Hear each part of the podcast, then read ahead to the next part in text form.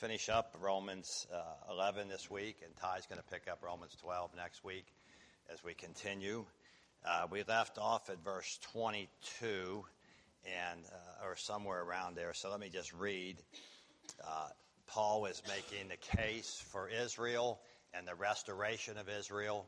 Uh, again, depending on your eschatology, how you see that, and we probably won't have time to look at that, but uh, he's making the case here uh, that Israel, as it were, was uh, set aside for the sake of the Gentiles, and that there will be a time, as you will see, when Israel will return, or at least a portion.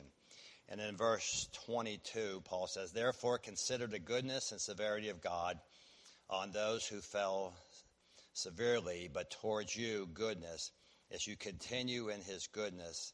Otherwise, you also will be cut off. So Paul is giving us warning that the Jews who fell are have fallen. We'll see they will partially be restored, but he's also given a warning to the Gentiles not to be haughty or to say, "Oh well, those Jews they deserved it," when in fact you Gentiles aren't any better. In fact, you didn't deserve any mercy either. And then in verse 23 he says, "They also, if they do not continue in unbelief, this is speaking of the Jews, will be grafted in again, for God is able to graft them in again. Remember the talk about the root and the tree that we've already talked about. For if you were cut out of the olive tree, which is wild by nature, and were grafted contrary to nature into a cultivated olive tree, how much more will those who are natural branches be grafted into their own olive tree. This is the Jews and Gentiles, okay? So there was the, there was the, the root, the tree, the Jews were cut off. That was the original covenant with Abraham, Isaac, and Jacob. The Gentiles were grafted in, specifically after the crucifixion, as the gospel went out. And now Paul is saying, don't be haughty because if we cut off the original branches, God can cut you off. But there's also a plan to bring the original branches back into the root. So I know, bear with me here, we'll go through this. For I do not desire, brethren, that you should be ignorant of this mystery, lest you should be wise in your own opinion, that blindness has in part happened to Israel until the fullness of the Gentiles has come in. So God, in His sovereignty, has set aside the Gentiles for period, or the Jews for a period of time to what he calls the fullness of the Gentiles. And we'll talk about that as we get there. And so, at that time, after the fullness of the Gentiles, verse 26, all Israel will be saved, as it is written. The deliverer, and he quotes out of the Old Testament, deliverer has come out of Zion, and he will turn away ungodliness from Jacob. For this is my covenant with them when I take away their sins. And then verse 28, concerning the gospel, they are enemies for your sake, but concerning the elect, they are beloved for the sake of the fathers. Who are the fathers? Abraham, Isaac, and Jacob. Remember, we talked about that. Chapter 11 or chapter 9, God chose Abraham, Isaac, Jacob, not Esau, and so that's the patriarchs. So Paul's building on all that here. Concerning uh, verse 29, for the gifts and calling of God are irrevocable. For as you were once disobedient to God, yet now dis, uh, obtain mercy through their disobedience, even so also have been uh, those who have been disobedient, that through the mercy shown to you, they may obtain mercy. There's the Jews again, Jews and Gentiles. For God has committed them all to disobedience. That's Jews and Gentiles, all there, that he might have mercy on all. What an amazing verse. And then in verse 33, through 36. We'll look at that a little bit. That's the doxology as he finishes out here. So in verse 22, it's important to remind ourselves, Paul, uh, as he reminds the church at Rome, that there's no conflict between the attributes of God. The severity of God is not in conflict with his goodness, or uh, as, uh, as some preachers uh, maybe go to one side or the other, they emphasize the severity of God, that is hell, and they forget about the uh, grace and mercy of God. Others speak only of the love of God and refuse to speak of his severity. And sometimes God's wrath is emphasized and his love is completely overlooked. And so we don't want to miss Paul's point here uh, that judgment um, was on those that fell away. And, and so uh, you're, you're humanly responsible. Chapter 10, Paul makes it clear that they're responsible for their falling away. We looked last week at 1 Corinthians 10, that they all received the same blessings and yet they fell away. So when we see that God hardened their hearts, they are still also responsible, responsible for their own hardening. They are, and quite frankly, uh, as we saw in Romans 3 and Romans 5, that uh, there is none righteous, no, not one. And so uh, man and women make their choice. So the Jews are personally responsible for the rejection of God, for Christ and the Messiah. They fell away. Uh, the word severely here uh, is the idea of judgment, and it could be translated cut off. The Jews were, as a period of time, cut off. That doesn't mean that since uh, Abraham that there's no Jews been saved. We know there was thousands saved after the gospel went out after the resurrection.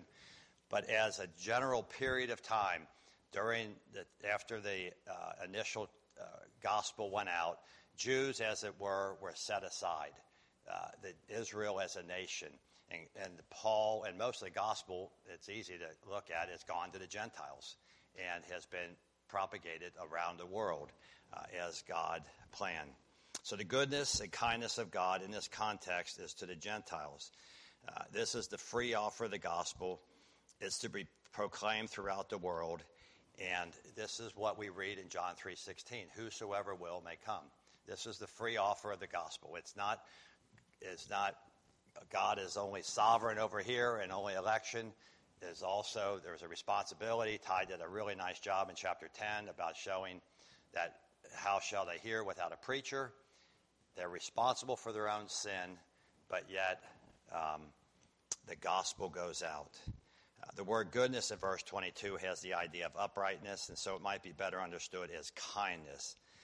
Um, it's interesting to note at the last phrase in verse 22 if you continue in his goodness or his kindness, um, this kindness is not unconditional, and genuine saving faith is still required on man's part.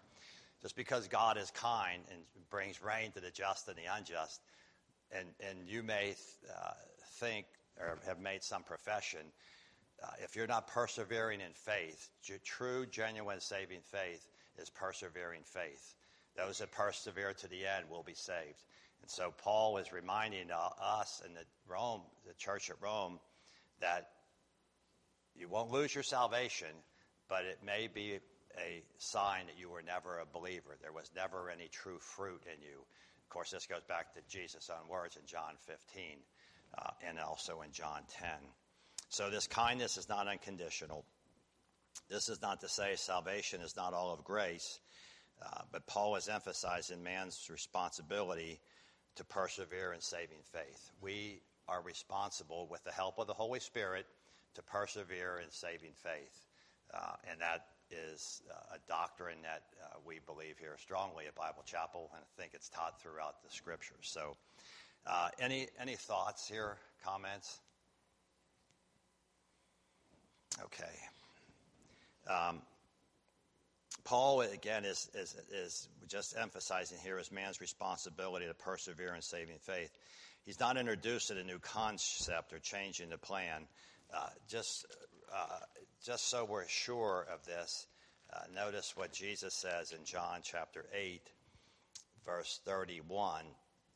Uh, Jesus says to those Jews who believed in him, If you abide in my word, then are you my disciples indeed.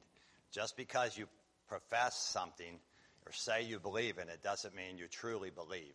And uh, there's always a difference between intellectual belief and true belief. James says the demons, what? the demons believe and tremble, right? So they, demons have some kind of faith, but it's not saving faith. And of course, the same is emphasized, as I said, over in John chapter 15. Um, the reformers called this perseverance of the saints. Uh, maybe a simple definition of that is once a person is truly born of God or regenerated by the indwelling of the Holy Spirit, they will continue doing good works and believing in God until the end of their life. That's, that's the perseverance.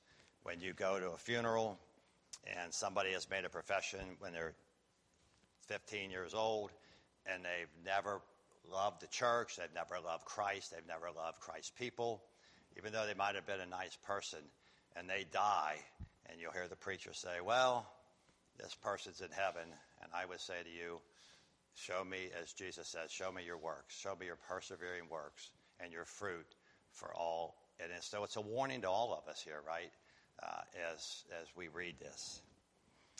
All right, let's read, uh, let's go to verse 23 here then as we continue. Uh, notice here, and they also, if they do continue, do not continue in unbelief, will be grafted in again, for God is able to graft them in again. Notice the cause, it's faith, right? If you continue, and by the way, the word faith is, is the same Greek word as the word believe. Uh, and so when you read uh, you must have faith or uh, believe. It's the same uh, root word there. And so unbelief is unfaith. So Paul is just simply saying, because of your unfaith, because of your willingness not to believe in me. Uh, and so he wants to make sure that Gentiles understood that God is not through with the Jews. This is important for us uh, to understand. Uh, it's important to note that the contrast between verse 22 and 23 uh, Paul says, You continue in God's goodness, you will be saved. In verse 23, Paul says, speaking of the Jews, if you do not continue in unbelief or unfaith. And so uh, there's, there's that contrast there. You are required to believe, but if you continue in your unbelief, who's responsible for your unbelief? You are, right? You are. And so Paul uh, is making it clear here that uh, God is um, is able to save. In verse 23, Paul speaking to the Jews, if they do not continue in unbelief, will be grafted in again. And of course, this goes back to verse 16. For if the first fruit is holy, the lump is also holy. If the root is holy, so are the branches. The first fruits being, and the root have a reference to Abraham, Isaac, and Jacob there. And so uh, we see Paul is making it clear to the to the Gentile believers, specifically at Rome, but also to us that God is not through uh, with the Jews. Uh, and uh, the, some of them have hardened their heart, as we saw, as they are responsible for the death and burial or the death of Christ.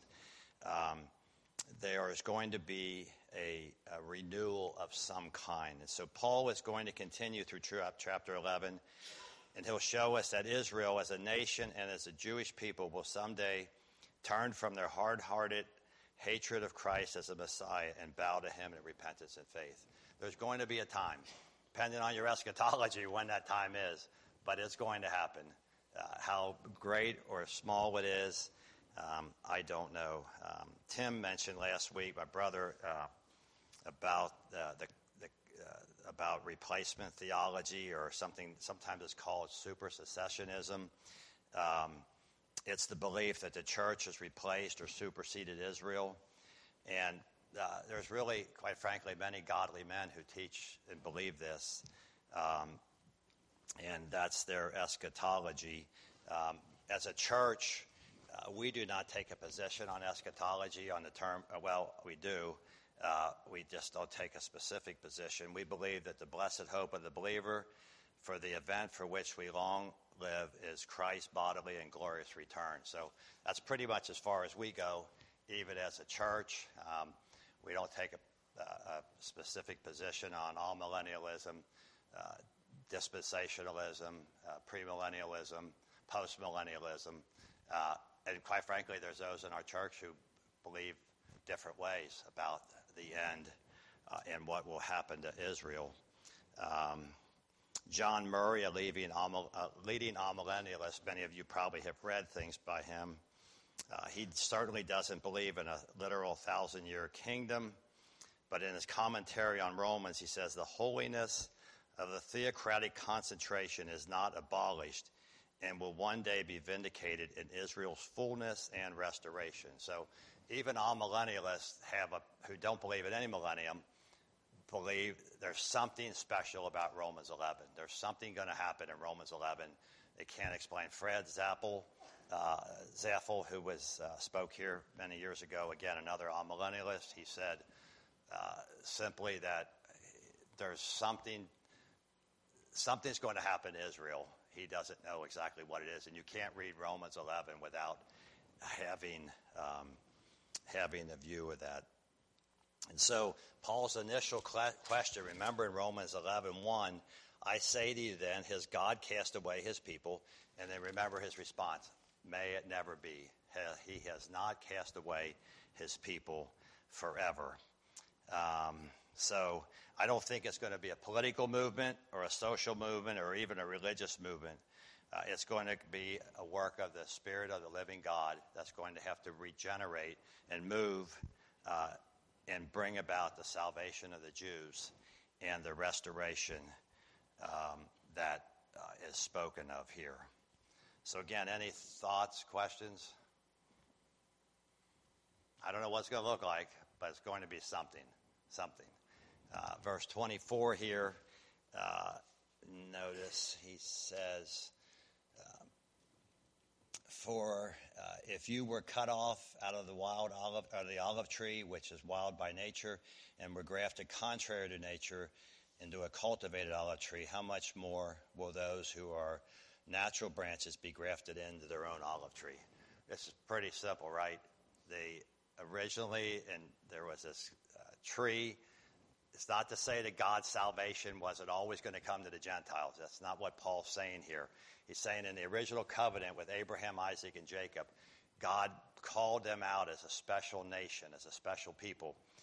And he's saying that he has grafted in the, the Gentiles into that uh, opportunity of salvation. As salvation came through the Jews, came through Jesus Christ, uh, and came through uh, to us uh, through the writings of the apostles, the Jewish apostles. We also understand here, uh, again, uh, and he's just making a statement. It's not about horticultural practices. That's not what Paul's trying to teach here.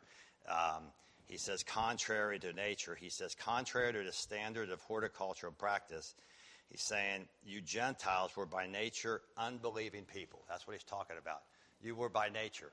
You were, Romans 5, remember again, wherefore by one man sin entered the world, and death by sin. So death passed upon all men because all are sinners or all have sinned. So Paul continues to go back and build his case all the way through uh, from Romans. And so he just simply says, uh, You were part of the wild olive tree However, by God's grace, you were grafted into the true olive tree, and you were brought in by grace through faith, the same as Abraham, Isaac, and Jacob were. No different. You were brought in by faith, and um, and, and it is because of God's mercy and His grace. Uh, again, uh, the Jews are God's special and chosen people. Uh, it's been previously stated uh, this has been the theme of chapters 9, 10, and 11. Uh, you can look at the first verses of each chapter and see God has not forsaken his people, that's the Jews or Israel. And the difficulty uh, in this text, I agree, does lie in the fact that there's only one olive tree. Some have said, well, the church and the, uh, Israel are really one uh, because of there's only one olive tree. Um, uh, those hold to that view uh, that God only bestows his love on one group of people. Uh, they will cite this verse as a proof text, and I, I agree that it is difficult. Uh, they would argue that the olive tree represents all saved people, regardless of their origin, Jew or Gentile. And again, what they would say that only one there's only one olive tree. Um, so you can make up your own mind. Um, God is going to do something with the Jews. I know this is a difficult understanding that there's only one olive tree, uh, but um, I would just say to all of us, uh, regardless of our views, there's never an excuse for anti Semitism, right, amongst the Jews. We should have a love for the Jews um, as God had a love for the Jews. So, um, any, any, any thoughts on that? I'm trying to give both sides fair, be fair here. Uh, but um, quite frankly, it's, you have to make up your own mind. Becky?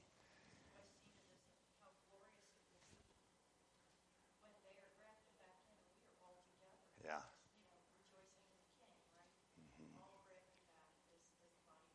Yeah.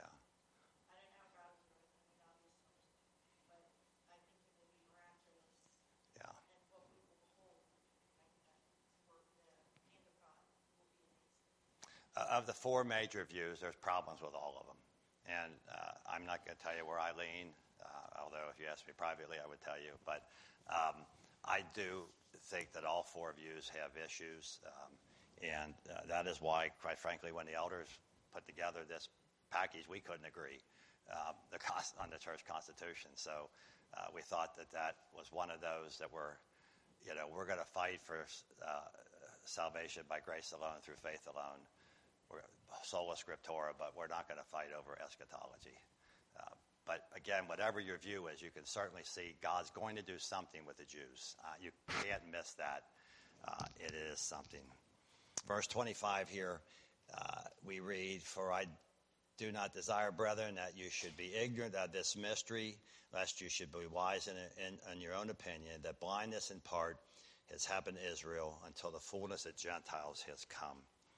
Uh, again, it appears to be uh, Paul is now addressing the professing Gentile believers in the church. He says, I do not desire, brethren, that you should be ignorant of this mystery.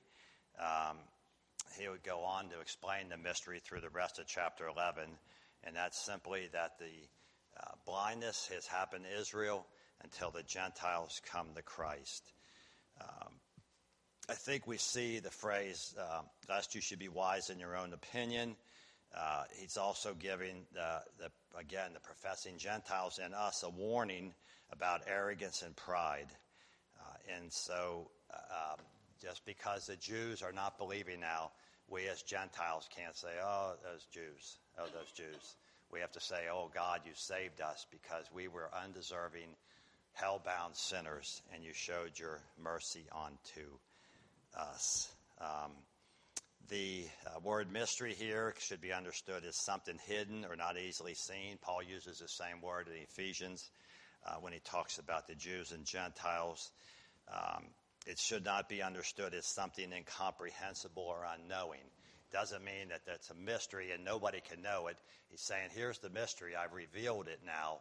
And um, it's not like some of those uh, mystery movies, as it were. You never know what the ending is. He's given us the ending. Uh, notice he gives us a couple things here.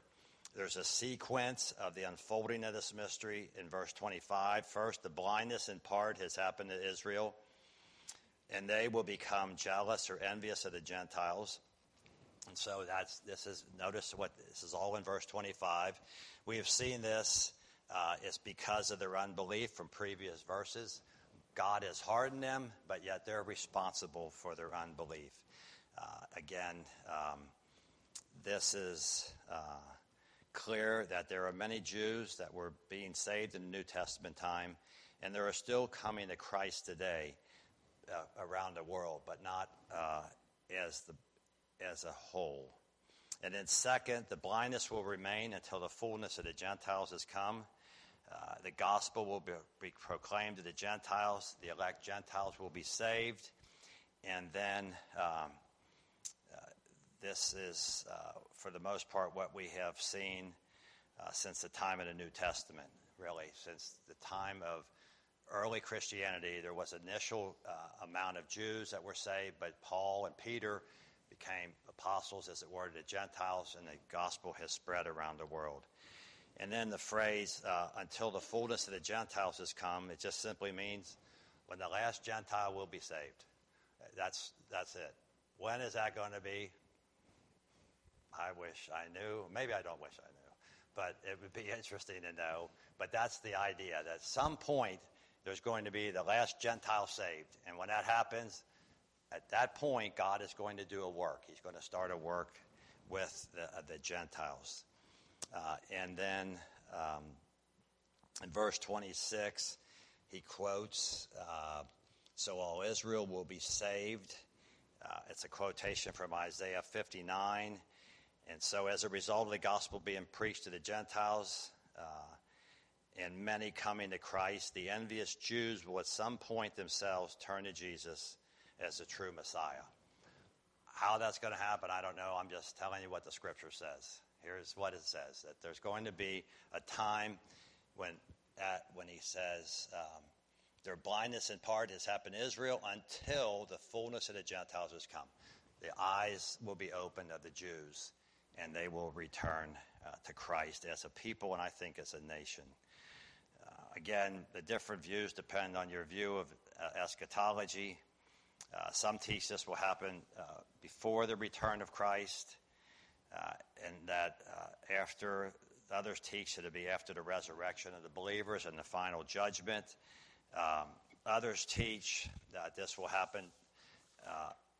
it will happen during the church age. The postmillennials believe that there'll be a time when the Jews will be saved during this church age. Um, again, I, you can tell I don't hold to that view.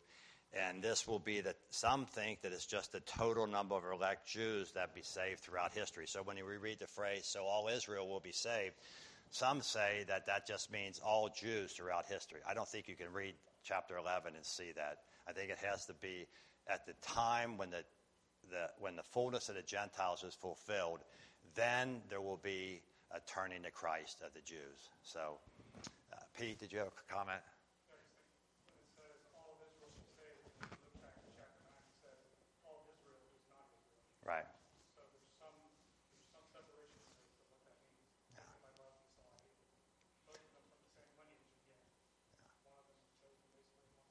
Yeah, and so we, we talked last week, I think, about all is always in context, right? All what?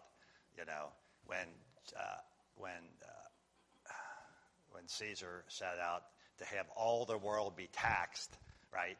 That wasn't every single person that lived on the planet at that time. It was all that were the Roman Empire. And so all is always in context here. And so all the Jews will be saved. That is, the, the, the believing Jews, the elect Jews, starting with chapter 9, as Pete said, and, and moving on. Um, so um, others. Uh, others teach this is not a reference to the whole church of God, not uh, just the Jews, but Jews and Gentiles combined. And I think, uh, I'm not sure that I think there's something specific here. Some teach that there will be a thousand year millennial kingdom. Others believe there will be a millennial kingdom, but it won't last for a thousand years. So the views are all over the place. And again, go back to what the scripture says. What do we know for sure? I think it's clear from Romans 9, 10, and 11. God loved the Jews. He's not done with the Jews and he's going to do something. And you can figure out when that's going to be. But again, we as a church should have a, a, desire to see the Jews saved just as much as we see our neighbors and family and friends. Um, in verse 27, he says, um, uh, Paul is quoting from the Septuagint, For this is my covenant with them, uh, and I will take away their sins. Uh, and uh, this is a quote from Isaiah 27, but from the Greek Septuagint. Um, in the version there, I think it's important to note here uh, we see the, the promise, I will take away their sins. What is that a reference to, you think? What could the old covenant not do? I'll ask you that. The old covenant couldn't take away their sin, right? So when we read, I will take away their sin, it's because of they will become part of the new covenant. They will become believers. The old covenant could only do what? Cover up, atone, as it were, cover up temporarily. As soon as the high priest sin, or put the blood on the altar in the old covenant, one second later, there was sinning again, right? It was it, one millisecond later. But Hebrews makes the point that only the new covenant through the blood of Jesus Christ can take away sin. So I think it's important here to note that um, uh, only the payment for sin by the precious blood of Christ and the imputed righteousness can take away their sin. Uh, the old covenant could never do that. And then in verses 28 through 30, uh, notice here concerning the gospel, they were enemies for your sake, but concerning the election, they are beloved for the sake of the fathers. That's what Pete was talking about. There's going to be an election of Jews from the God from eternity past. We were chosen in Him from eternity past, Jews and Gentiles. And so, for the sake, notice, concerning the gospel, they're enemies. When it comes to the gospel, they've turned against the gospel. Uh, for your sake, that is because the gospel has now gone out to the Gentiles. You and I are, are, are uh, products of that. And then, uh, but he says, but concerning the election, they are beloved for the sake of the fathers. Again, who's the fathers? Fathers are Abraham, Isaac, and Jacob again. They are beloved because of the fathers. And so, um, in verse um, 28, at first glance, there appears to be this contradiction. How can enemies, how can Israel be an enemy and be loved? And so, uh, at the same time, the apostle makes a distinction between the current time in the New Testament and the Old Testament promises God made to Abraham, Isaac, and Jacob. So, if you look at verse 28, concerning the gospel, they're enemies. They seem to be enemies, but they're also beloved. So, when it comes to the fact of the gospel, um, in the old, uh, they are they are enemies right now, but going back to the covenant, they are beloved. Uh, let me just read this uh, from Deuteronomy chapter 7. This is God speaking. For you are a people holy to the Lord your God. The Lord your God has chosen you to be a people for his treasured possession out of all the peoples who are on the face of the earth. It is not because you were more in number than the other peoples that the Lord set his love on you and chose you, for you were the fewest of all people, but it is because the Lord loves you. Notice what he says in here keeping the oath that he swore to your fathers that the Lord has brought you out with a mighty hand and redeemed you from the house of slavery. So uh, Deuteronomy reminds us that God made this covenant with Abraham. He renewed it with Isaac. He renewed it with Jacob, not Esau.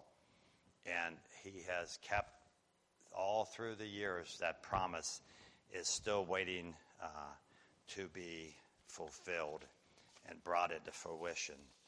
Um, verse 29 here uh, for the gifts and calling of God are irrevocable. Uh, uh, this is probably the most important verse in chapter 11 that we can understand. God's gifts and callings are irrevocable. Who, who does this go back to? Chapter uh, 11, verse 28. The fathers, Abraham, Isaac, and Jacob. The promises made to Abraham, Isaac, and Jacob are irrevocable. The gifts and calling of God are irrevocable. They cannot be changed. They are God's word. It cannot go back. MacArthur says they are unconditional and unchangeable because it is rooted in his immutability or immutable nature and expressed in the unilateral eternal covenant with Abraham. So, what God promised to Abraham is going to happen. The Jews have been blinded, they've fallen away in unbelief, but there's going to come a time when the fulfillment of the promises of Abraham will happen. Uh, I think, uh, and this is my opinion, you can take it for what it's worth, but I hope it's based on the scripture. Uh, as this being one of the most important verses, uh, I think it leads to the conclusion that there will be some millennial kingdom. You can figure out if it's a thousand years or not, but I do think, in my own view, there's going to be some kind of millennial kingdom. Um, I also uh, the promises that God made to Abraham in Genesis 12, uh, chapter 15, 18, chapter 19, uh, specifically on the amount of land that Israel um, would inherit. And you can go back and look at a map and, from the Old Testament and compare it to what actually happened. The, that promise has never been fulfilled. Uh, I know some would say it happened under David uh, and Solomon, uh, but that's not completely accurate. If you look at a map, that whole amount of land that God promised to Abraham was never fully occupied by the Jews. When's that going to happen? In my humble opinion, that's going to happen during the millennial kingdom. And, uh, and so, um, verse 29 here, uh, the word irrevocable means not able to change, reverse, or recover that's, that's why this is so important. Um, the, uh, some of you have uh, heard the term irrevocable trust, right? What does that mean? Once you sign it and you put the assets in there, it, that's, you're done. It's over. You cannot change it. And so uh, that's what it means here. Uh, that uh, they're irrevocable because they are founded on the immutable character of God. God cannot change, therefore, his gifts and callings can't change. So, if it was possible for God to change, we'd have a big problem. Fact, we would have a problem with God himself and the very character of God. Uh, but uh, they're irrevocable. Uh, this is not just good news for the Jews and Israel, but it's also good news for us because those same promises that in John 10, I give unto them eternal life, and they shall never perish, right? Aren't those wonderful words for us uh, to, to remember? Uh, the gifts and callings of God are irrevocable. What God says cannot be changed. And so we can say to our brother John, You are in heaven based on his profession of faith and based on the very words of the God himself that um, you will receive, you will never perish, and you will receive eternal life. And so in verses uh, 30 and 31 here, as we wrap up, um, notice uh, he says, let me find 30. For as you were once disobedient to God, yet you have obtained mercy through his dis- their disobedience, that's the Jews, even so these also have now been disobedient, that through the mercy shown to you, they may also obtain mercy. God's plan is you receive. How did you get saved? How did we get saved? Mercy, right? Grace. How did the Jews get saved? Mercy and grace. God is not done with the Jews. He's not done with the Gentiles. He's going to continue to save. Um, notice the phrase here God's plan doesn't end, Paul says, that he might have mercy on all Jews and Gentiles. Not every single person in the world, again, all is in context, but the elect on all. Uh, we need to understand the word all here again is God's elect. And so uh, we have this marvelous, uh, wonderful uh, fulfillment uh, that's going to happen someday. When it's going to happen, I don't know. Uh, but it is going to happen. There's going to be something happen with Israel, with the Jews, we as Gentiles ought to be grateful uh, that God chose the Jews and also looking for the time when He will raise up a whole, whole congregation of Jewish professing believers uh, and, and bring them to saving faith.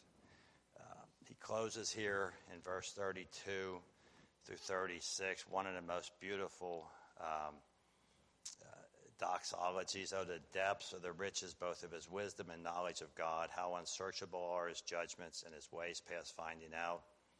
And he quotes out of the Old Testament Who has known the mind of the Lord, or who has become his counselor, or who has first come, given to him, that it shall be repaid to him? Some rhetorical questions there uh, about the greatness of God. For of him and through him and to him all things, to whom be glory forever.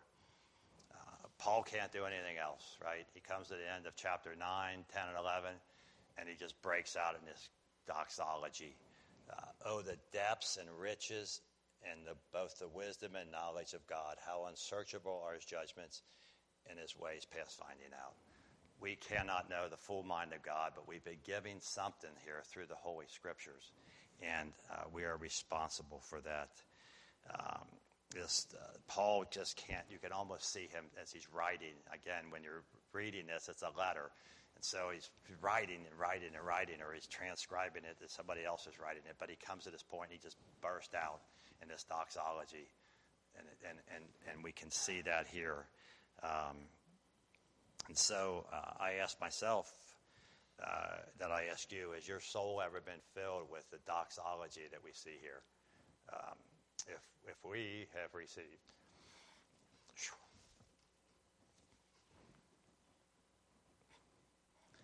We are no better than the unbeliever. And so, if we've received mercy, it's because of God's kindness toward us. And so, there's something wrong, I would submit, if we don't at times burst out in, in doxology like this and, and praise God. Um, we have all been disobedient, and without mercy, there would, we would all be spending eternity in hell. there would be no hope for us. And so Paul uh, said, God have, has had mercy on whom he will have mercy. You didn't get into Christ because you did something right or you were in the right family. You got into Christ because you were chosen by God before the foundation of the world, Jew or Gentile. Uh, the, uh, and so this is why when we get to chapter 12 next week, Paul's going to open up with uh, uh, the, the, the phrase here I beseech you, brethren, by the mercies of God, to present your bodies a living sacrifice, holy and acceptable God. It is your reasonable, rational service. Why? Because of chapter 9, 10, and 11. God elected you, elected the Jews. He saved you, the same as the Jews, and He will forever hold you. His promises are irrevocable. And so uh, I'll close with that. Thanks.